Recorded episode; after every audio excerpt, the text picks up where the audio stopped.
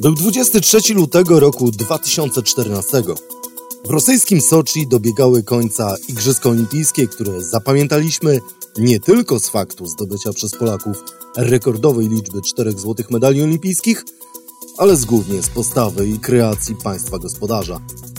Władimir Putin jawił się jako poważny, szanowany przywódca, a Federacja Rosyjska jako cywilizowane państwo, które potrafi zorganizować największą imprezę sportową w The message of a society of peace, tolerance and respect.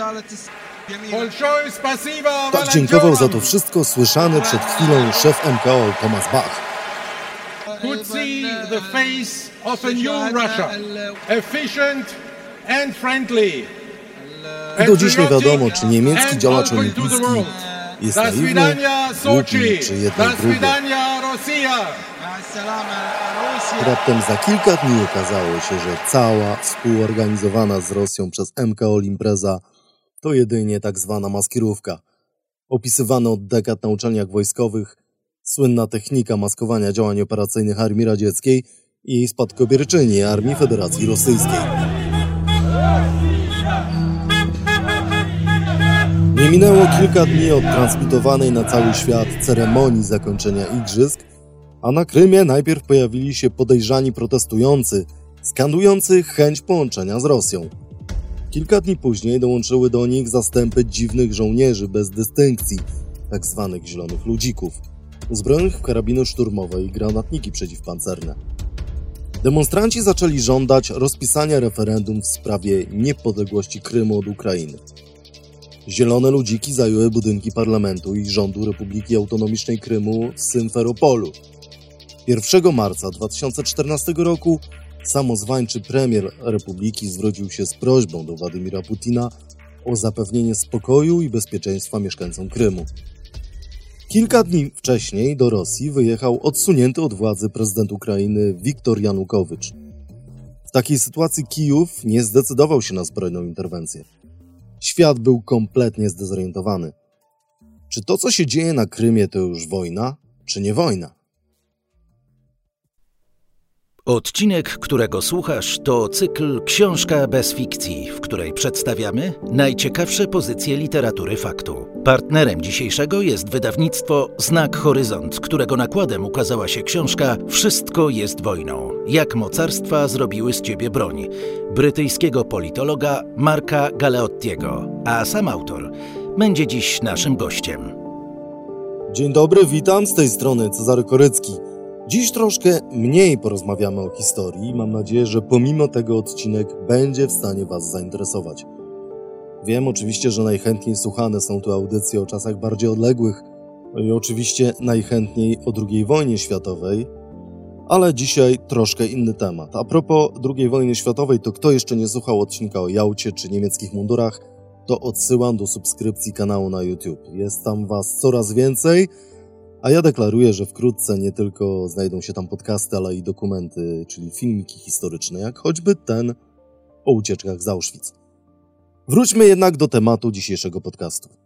Będzie poświęcony czemuś takiemu jak wojna hybrydowa. Wojna, która swe początki bierze już od czasów najdawniejszych, a w wieku XXI znalazła się w bogatym arsenale Federacji Rosyjskiej już na kilka lat przed rozpętaniem pełnoskalowej wojny na Ukrainie. Zastanowimy się, czym w istocie jest wojna, jaka jest jej definicja i jak zmieniała się ona przez wieki, szczególnie w ostatnich latach. I czym właściwie jest wojna hybrydowa, bo nazywane oczywiście tak są wydarzenia z roku 2014, od których zaczęliśmy. Rosyjska aneksja Krymu była właśnie taką wojną hybrydową. A naszym gościem będzie dziś profesor Mark Galeotti, brytyjski specjalista do spraw bezpieczeństwa międzynarodowego, przestępczości zorganizowanej oraz współczesnej Rosji. Prawdziwy znawca tematów wschodnich, który pełnił funkcję szefa Centrum Bezpieczeństwa Europejskiego.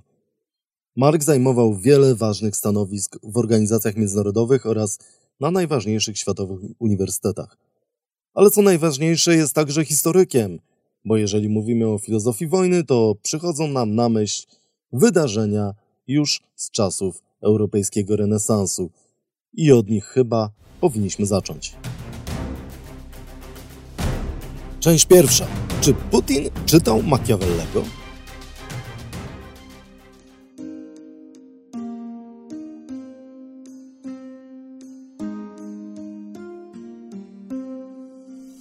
Kiedy krajowa sieć szpiegów doniosła, że dawni wrogowie planują przejąć jedną z odległych prowincji, rozpoczęła się seria operacji specjalnych.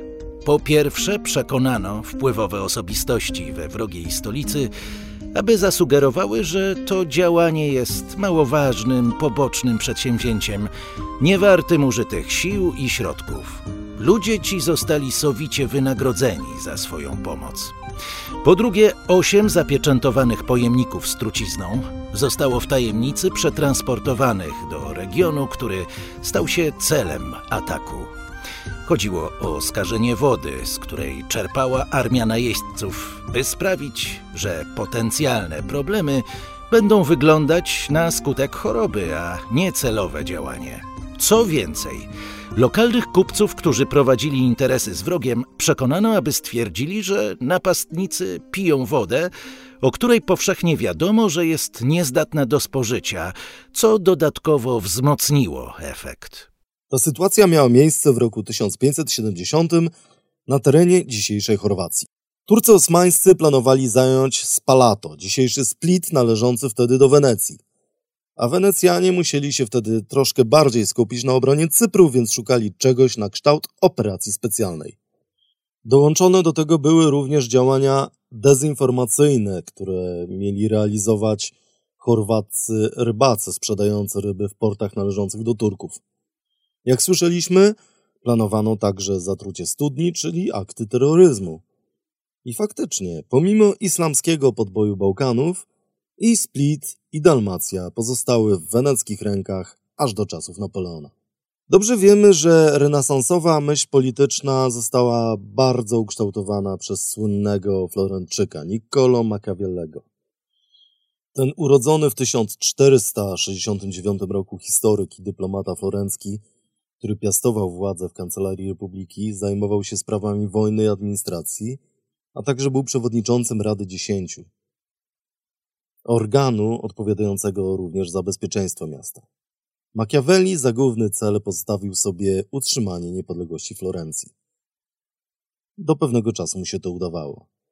Od nazwiska tego myśliciela wywodzi się termin machiawelizm, czyli doktryna dość bezwzględnych działań politycznych, które są ukierunkowane na rzecz osiągnięcia większego dobra dla własnego państwa, albo co jest częstsze, utrzymania własnej władzy.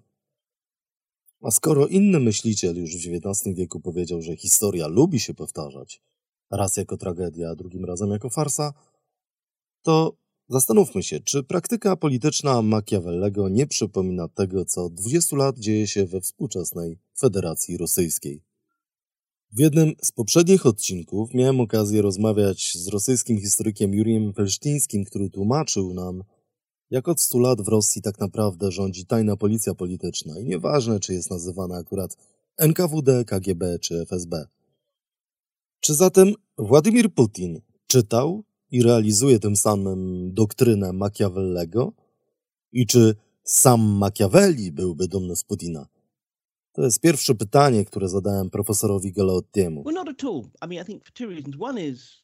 Widzisz, nie do końca. Są ku temu dwa powody. Po pierwsze, najsłynniejsza książka Machiavellego, książę, która mówi, że jeżeli nie możesz budzić lęku i jednocześnie być uwielbianym, to z dwojga już lepiej budzić lęk. Tylko, że książę został napisany nie tylko jako traktat polityczny, ale także satyra i przestroga. Był wynikiem refleksji Machiavellego nad rodziną Borczów, wielkiej i potężnej, bezwzględnej rodziny trzymającej władzę i tworzącej dynastię. Starał się ostrzegać czytelnika, do czego może prowadzić władza takich ludzi, ale nie mógł tego zrobić bezpośrednio, więc próbował to robić między wierszami. Machiavelli faworyzuje nie tylko konsekwencje w działaniu czy bezwzględność, ale przede wszystkim działanie polityka oparte na rozumie. I myślę, że to jest właśnie kluczowa kwestia. Myślę, że to, co naprawdę zobaczyliśmy i widzimy dziś w Rosji, która atakuje Ukrainę, to pewnego rodzaju ograniczenia w myśleniu Władimira Putina. On nie jest jakimś geniuszem strategii, geopolitycznym myślicielem, jak niektórzy chcą go przedstawiać. Machiavelli powiedziałby, że w sprawowaniu władzy liczy się efekt końcowy, to co zostawisz po sobie. Więc zobaczmy, To, co zostawi po sobie Putin. Katastrofalną i toksyczną spuściznę. Rosja ma obecnie zatrute relacje z większością najważniejszych państw świata. Przetrzebioną armię, wyraźnie negatywne ślady na swojej gospodarce. Nie wydaje mi się, że to było coś, jakiś cel, o którym by pisał Machiavelli. Dodatkowo Putin próbuje odgrywać rolę niebezpiecznego, nieobliczalnego przywódcy. Powraca retoryka wojny nuklearnej, zagrożenie jakimś szaleństwem. Tylko to także jest niespójne, bo przecież motywacja Putina to głównie utrzymanie władzy, bogactwa, ale przede wszystkim przetrwanie. I ekstremalne decyzje mogą to wszystko zniweczyć. Myślę, że ciekawym wydarzeniem było to spotkanie z prezydentem Chin, który w Moskwie troszkę ostudził te wszystkie hasła o wojnie nuklearnej. Chińczycy ostrzegli Putina, że samo mówienie o tym nie jest właściwą taktyką. Są oczywiście jeszcze w Rosji tacy ludzie jak Dmitrij Medwiediew, którzy wciąż wygłaszają jakieś bardzo dziwaczne i niepokojące oświadczenia. Ale zwróćmy uwagę, że sam Putin od czasu chińskiej wizyty stał się znacznie bardziej ostrożny w kwestii nuklearnej. Ale wracając do Twojego pytania, postawa i taktyka Putina oznacza, że nie można go nazwać prawdziwym makiawelistą. manages to pluck one particular tactic from Machiavelli's writings, I don't think he would, can be considered to be a real Machiavellian.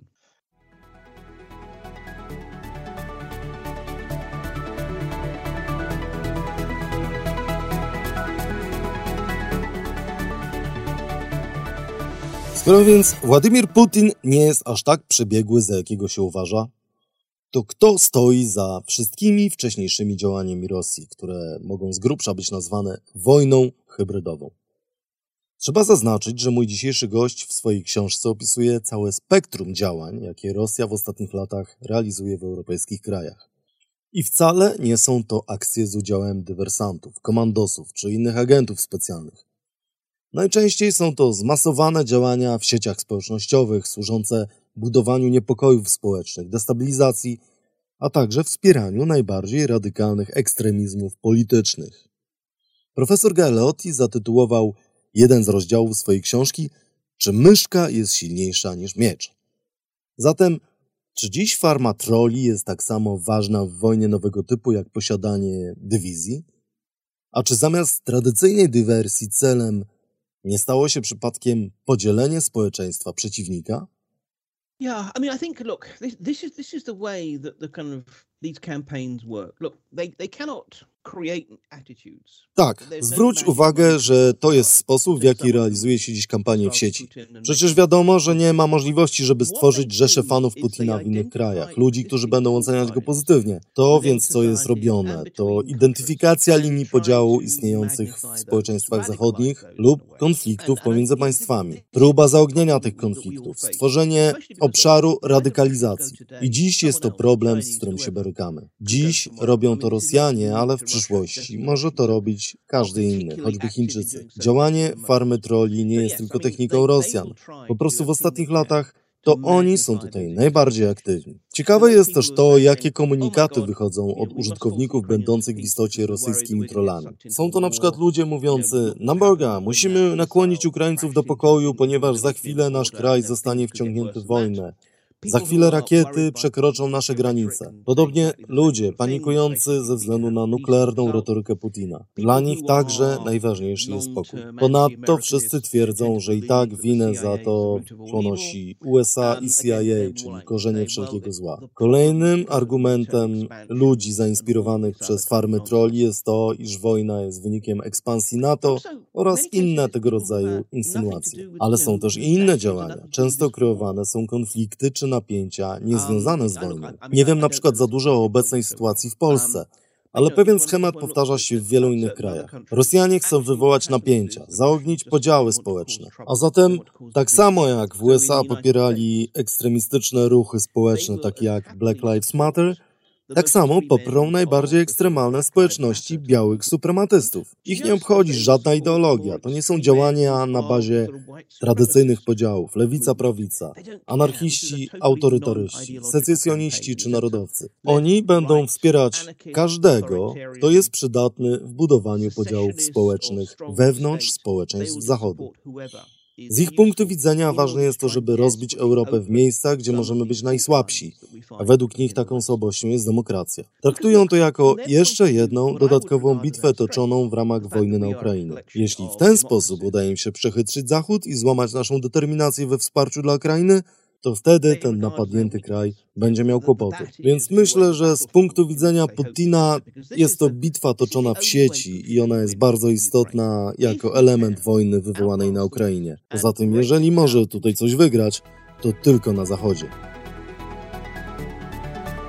Wszyscy, którzy nieco bardziej uważnie i dokładnie starają się śledzić wojnę na Ukrainie i jej recepcję na Zachodzie, z pewnością spotkali się ze słynnym terminem z dziedziny geopolityki, a mianowicie tak zwaną doktryną Girasimowa, wojną nowej generacji. Parafrazując słynnego ostatnio autora Jacka Bartosiaka, którego oczywiście niektórzy bardzo się zaczytują, a niektórzy bardzo z niego drwią ze względu na arsenał stosowanych przez pana Jacka zupełnie niezrozumiałych pojęć, owa doktryna Gierasimowa to nie tyle szczeble w drabinie eskalacyjnej, tylko cała taka drabina i to wręcz podwójna. A zupełnie poważnie i kończąc żarty z pana Jacka Bartosiaka, nawiążmy troszkę do zasad owej doktryny, w ramach której Rosja realizowała swoje agresywne działania związane z Krymem i Donbasem. W katalogu doktryny Gerasimowa znalazły się metody takie jak nieoznaczone oddziały, chaos informacyjny i dezinformacja.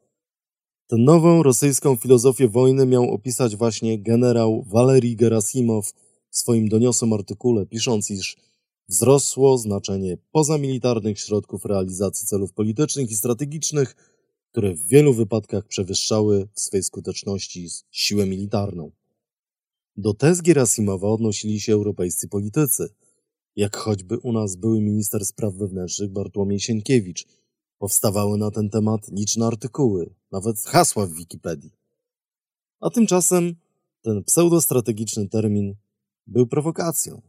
I był prowokacją właśnie profesora Galeottiego, naszego dzisiejszego gościa, który właśnie wykreował hasło doktryna Gerasimowa, chcąc troszkę pobudzić nas do myślenia.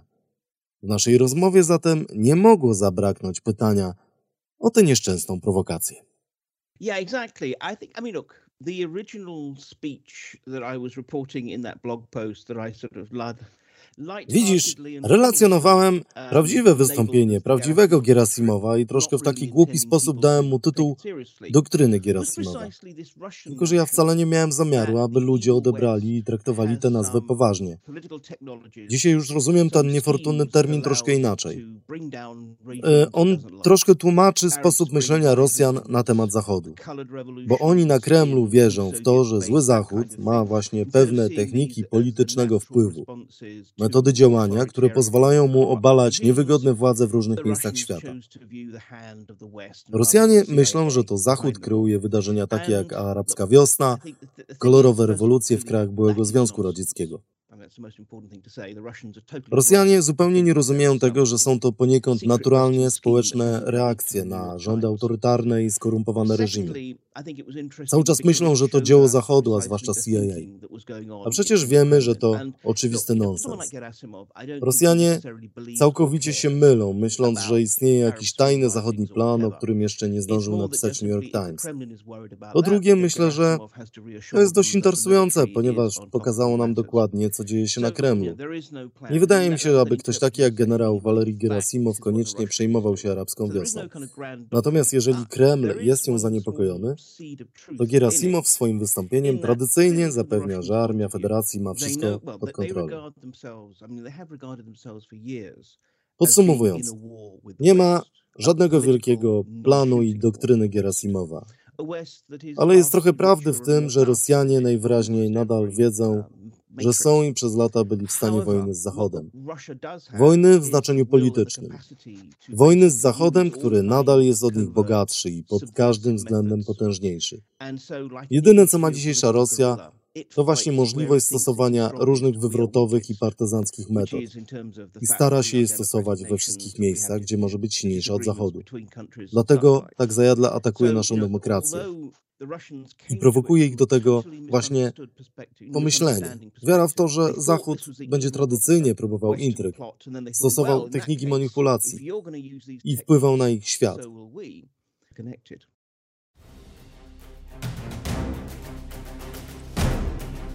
Część druga. Kto wymyślił wojnę hybrydową? Przytoczone na początku wydarzenia z Krymu z roku 2014 zostały od początku uznane za modelowy przykład nowego rodzaju wojny, tzw. Tak wojny hybrydowej. Wszystko rozgrywało się w dwóch różnych miejscach wybrzeża Morza Czarnego, 600 km od siebie, w linii prostej, bo tyle dzieli Soczi od Krymu. Gdy na wschodnim wybrzeżu tego morza kończyły się zimowe igrzyska, to na Krymie już uruchamiano specjalną operację. Manifestacje przeciwko władzom Ukrainy organizowane były przez krymskie gangi Salem i Basmaki, po prostu grupy przestępcze. Gdy rosyjskie siły specjalne zajmowały budynki samorządów, nie nosiły na mundurach żadnych insygniów wojskowych, a Moskwa zaprzeczała, że ma z nimi cokolwiek wspólnego. Kijów i Zachód nie wiedziały, co z tym fantem zrobić. Jeżeli to najemnicy, to skąd? A może to zbuntowana flota czarnomorska? Kilka dni sytuacja już była opanowana, ale przez Rosję, której zielone ludziki zablokowały ukraińskie garnizony i zabezpieczyły wąski pas terenu łączący Półwysep z Ukrainą. Do 1 marca 2014 roku separatyści wybrali własnego premiera Krymu powiązanego z tajemniczymi ochotnikami i zmuślili resztę ukraińskiej armii do poddania się. Wtedy rosyjskie posiłki przestały już się maskować i zaczęły oficjalnie przemieszczać się na Krym drogą morską i powietrzną. Cała operacja miała odbyć się i odbyła się oczywiście bez użycia broni, choć zginęło aż czy tylko pięć osób. I to było wręcz modelowe wykorzystanie tzw. Tak wojny hybrydowej, choć sam ten termin został ukuty już dużo wcześniej przez amerykańskiego teoretyka wojskowości Franka Hoffmana. You know, so the origins of this term were nothing to do with the sort of campaigns that we're, we're seeing at the moment. Tak, to jest bardzo interesujące, ponieważ początki tego terminu nie miały nic wspólnego z kampaniami wojennymi, które obserwujemy obecnie. Był to bardziej sposób na wyjaśnienie, w jaki sposób organizacje parapaństwowe, takie jak choćby szyicki Hezbollah, podejmowały działania przeciwko Izraelowi, albo w jaki sposób poza granicami Iranu działa jego Korpus Strażników Rewolucji, który nie jest armią, angażuje się w aktywne konflikty z innymi państwami. Te organizacje wykazywały się dużą pomysłowością i elastycznością w swoich działaniach. Łamały często zasady tradycyjnego konfliktu zbrojnego. Wykorzystywały nie tylko terroryzm, ale i grupy przestępcze. Zasadniczo nie wahały się wykorzystywać żadnego z dostępnych środków. Myślę, że Rosjanie też się o tym przekonali, chociażby w czasie dwóch wojen w Czeczenii. Pierwszej w połowie lat 90. i drugiej pod koniec lat 90. Były to konflikty bardzo brutalne, gdzie rebelianci stawiali czoła potędze Federacji Rosyjskiej, która jakkolwiek była w złym stanie, ale nadal była dla nich groźnym imperium. Bojownicy islamscy używali wszelkich możliwych środków, włącznie z atakami terrorystycznymi na terytorium Rosji, tak aby zmusić to państwo do ustępstw i spróbować osiągnąć porozumienie. Więc to była forma działania podmiotów nie będących państwami wobec silniejszych państw. Natomiast później wojna hybrydowa przeobraziła się w sposób prowadzenia wojny między państwami. I zaczęło się to właśnie od Krymu roku 2014. Okazało się, że państwa, jeżeli mają w tym interes, to także mogą działać jako organizacje terrorystyczne. Choć dziś muszę przyznać, że mam problem z samym terminem wojna hybrydowa. Wojna w jakiś sposób oznacza działania militarne. A co ze środkami niemilitarnymi, czyli dezinformacją, propagandą w sieci, wspieraniem przewrotów politycznych, robieniem miejsca dla tego, kiedy pojawią się właśnie te wspomniane zielone ludziki? Mam wręcz taką opinię, że przed nami jeszcze nowy typ wojny, w którym praktycznie nie będzie konieczności użycia broni konwencjonalnej. Oczywiście czasem to wszystko służy przygotowaniu ataku, ale może być tak, że i bez niego będzie można się obejść. Dziś mamy na Ukrainie pewnego rodzaju wojnę zastępczą, co nie zmienia faktu, że jesteśmy w stanie konfliktu z Rosją. Konfliktu politycznego, gospodarczego, społecznego i prawnego. Mamy zatem wojnę bez użycia broni konwencjonalnej. Staramy się izolować Rosję, walczyć z jej fałszywą narracją Staramy się dotrzeć do Rosjan, czyli skłonić ich do wystąpienia przeciwko reżimowi. Nie będzie jednak nigdy tak, że siły NATO nagle wkroczą na teren Federacji Rosyjskiej.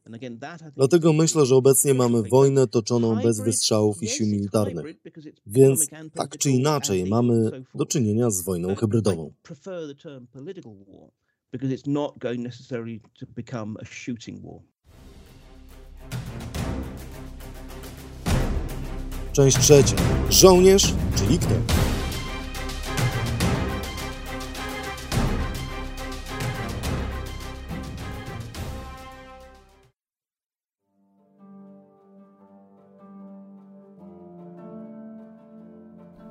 Był rok 1364. Florencja znajdowała się w stanie wojny. Do miasta zbliżała się armia najemników opłaconych przez sąsiednią Pizę, prowadzona przez angielskiego kondotiera Johna Hawkwooda i nadreńskiego dowódcę Hannekena von Baumgartena. Po drodze najemnicy splądrowali Pistoję, podległą Florencji. Florencja zmobilizowała siły i przekazała wojsko pod komendę własnego kapitana kondotiera Galeotta Malatesty, Wrogie armie starły się 28 lipca pod Casciną. Mimo, że Florentyńczycy na początku dali się zaskoczyć, to ostatecznie oni poradzili sobie lepiej. Nie tylko dzięki specjalnemu kontyngentowi najemnych kuszników z Genui, uzbrojonych w najnowszą broń okutą stalą. Była to jednak krwawa rozprawa. W bitwie zginęły setki żołnierzy, około dwóch tysięcy spośród Pizańczyków trafiło do niewoli. Tymczasem 65 kilometrów na wschód, we Florencji, nikt jakoś nie myślał o krwi, która wsiąka w ziemię na polu bitwy pod promieniami słońca, bezlitośnie smagającymi ziemię. Ludzie zajmujący się sprawami finansowymi stali za swoimi zielonymi stolikami, zwanymi banki, od których pochodzi słowo bank, wymieniali pieniądze i udzielali pożyczek. W wąskich, wijących się alejkach Między starym rynkiem a baptysterium jak zwykle wdzięczyły się miejskie prostytutki. Choć florenccy żołnierze walczyli i ginęli niedaleko za murami, w Republice życie toczyło się bez zmian. Historii militarnej świata wojska najemne i ich wykorzystanie wcale nie były taką oczywistością. Chociażby w Grecji, która wystawiała obywateli do wojen pomiędzy miastami państwami, a później z Persami – w Europie nowożytnej na południu często walczyli opisani przed chwilą kondotierzy, ale na przykład u nas długo wiodącą siłą było pospolite ruszenie. Wspomniany wcześniej Machiavelli akurat ganił władców korzystających z usług najemników. Pisał, że to wojsko ambitne, niekarne, niewierne, odważne wobec przyjaciół i tchórzliwe wobec nieprzyjaciół, które nie boi się ani Boga, ani nie dotrzymuje wiary ludziom. Później, w czasach Napoleona, z idei najemników zasadniczo rezygnowano, stawiając na armie narodowe. Po okresie napoleońskim to we Francji powołano formację będącą prawdziwym symbolem najemników, czyli Legię Cudzoziemską. Powstała ona w roku 1831, ale później najemnicy zarówno w I, jak i II wojnie światowej odgrywali zupełnie marginalną rolę. Przypomnijmy, że najemnicy to w myśl protokołów dodatkowych konwencji genewskiej z 1977 roku żołnierze, którzy nie mają prawa do posiadania statusu jeńca czy później kombatanta. Tylko, że już w XXI wieku świat przyniósł zupełnie coś nowego. Zjawisko outsourcingu wojny. Obecnie mamy do czynienia z globalnym przemysłem firm militarnych, rynkiem wartym ponad 100 miliardów dolarów. A tego rodzaju firmy odgrywały coraz większą rolę także w wielu współczesnych konfliktach. Oczywiście korzystały z nich także i Stany Zjednoczone w czasie interwencji w Afganistanie, ale najbardziej znaną jest grupa Wagnera, oddziały rosyjskich najemników.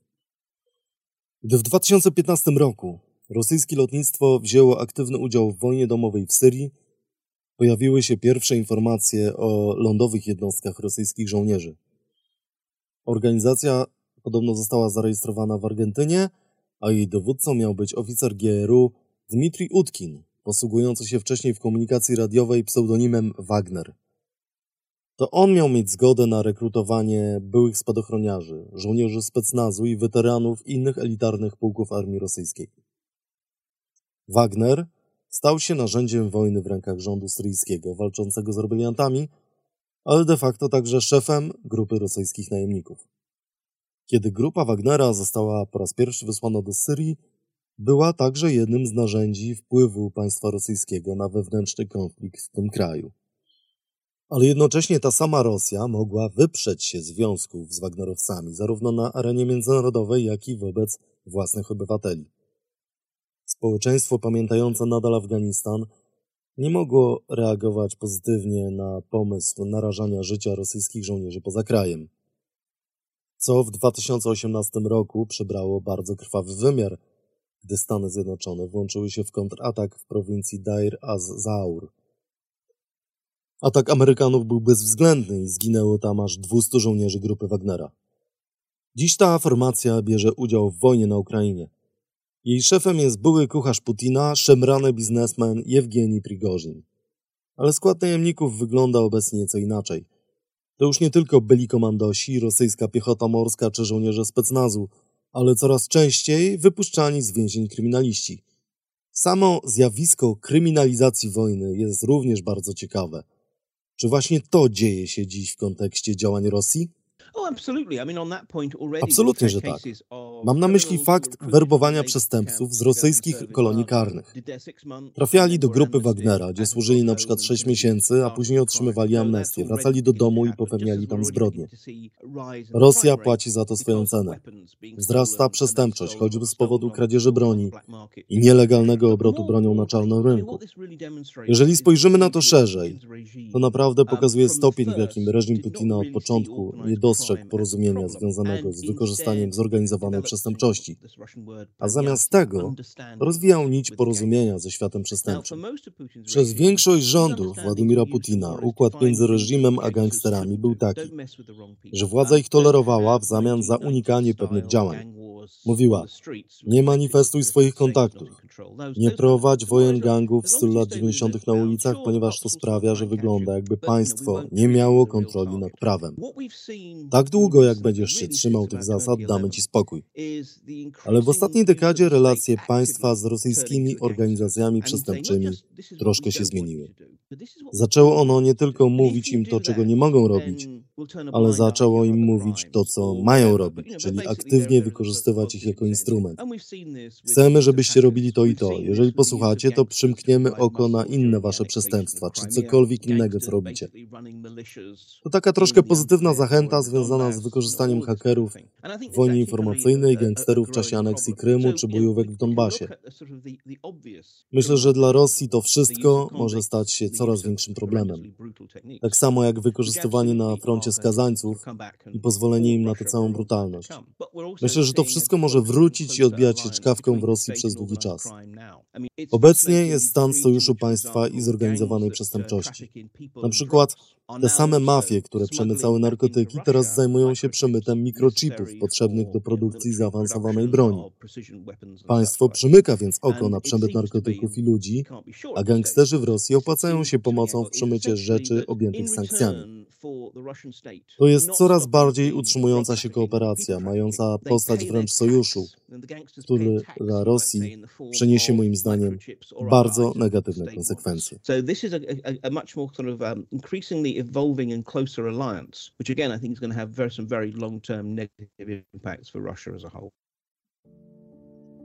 Dziękuję bardzo za wysłuchanie odcinka, co oznacza, że temat był dla Was interesujący, choć tylko pośrednio związany z historią.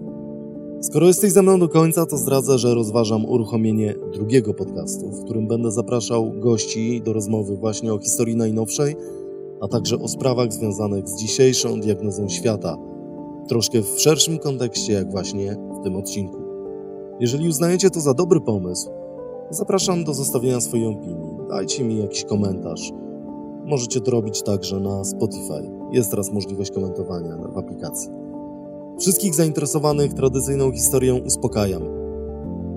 Od tego się nigdy nie odwrócimy i wkrótce naprawdę mocny odcinek o biznesie III Rzeszy. Do usłyszenia.